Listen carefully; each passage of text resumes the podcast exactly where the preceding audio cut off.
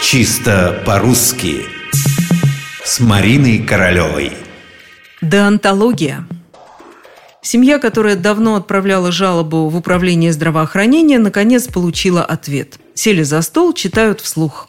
Заведующая поликлиникой не является руководителем учреждения, поэтому принять ваше заявление не могла.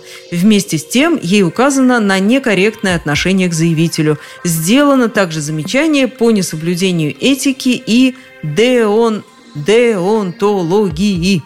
Мама смотрит на папу, папа на маму, бабушка и дедушка друг на друга. Наконец кто-то спрашивает, а что это такое деонтология? Дедушка, перебрав в памяти какие-то смутные воспоминания, сказал, что диантология, кажется, имеет отношение к философии. А может, стала фантазировать бабушка, это учение о небытии, о жизни после жизни?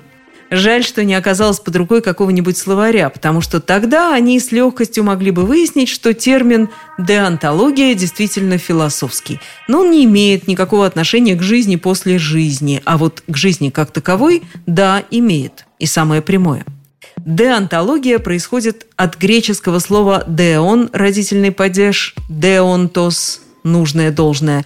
И это раздел этики, в котором рассматриваются проблемы долга и должного. Термин ввел в оборот английский философ Бентам, который употребил его для обозначения теории нравственности в целом. Какое отношение все это имеет к медицине и медицинским работникам, спросите вы? Да самое прямое.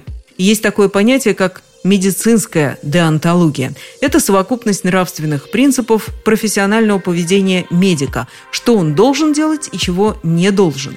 Кстати, медицинская деонтология и медицинская этика – это не одно и то же. Этика – более общее, абстрактное понятие, а вот деонтология в медицине тесно связана с конкретной медицинской специальностью. Различают деонтологию хирурга, педиатра, онколога и так далее – делать ли операцию безнадежно больному, использовать ли какие-то рискованные болезненные методы лечения – это все к ней, к деонтологии.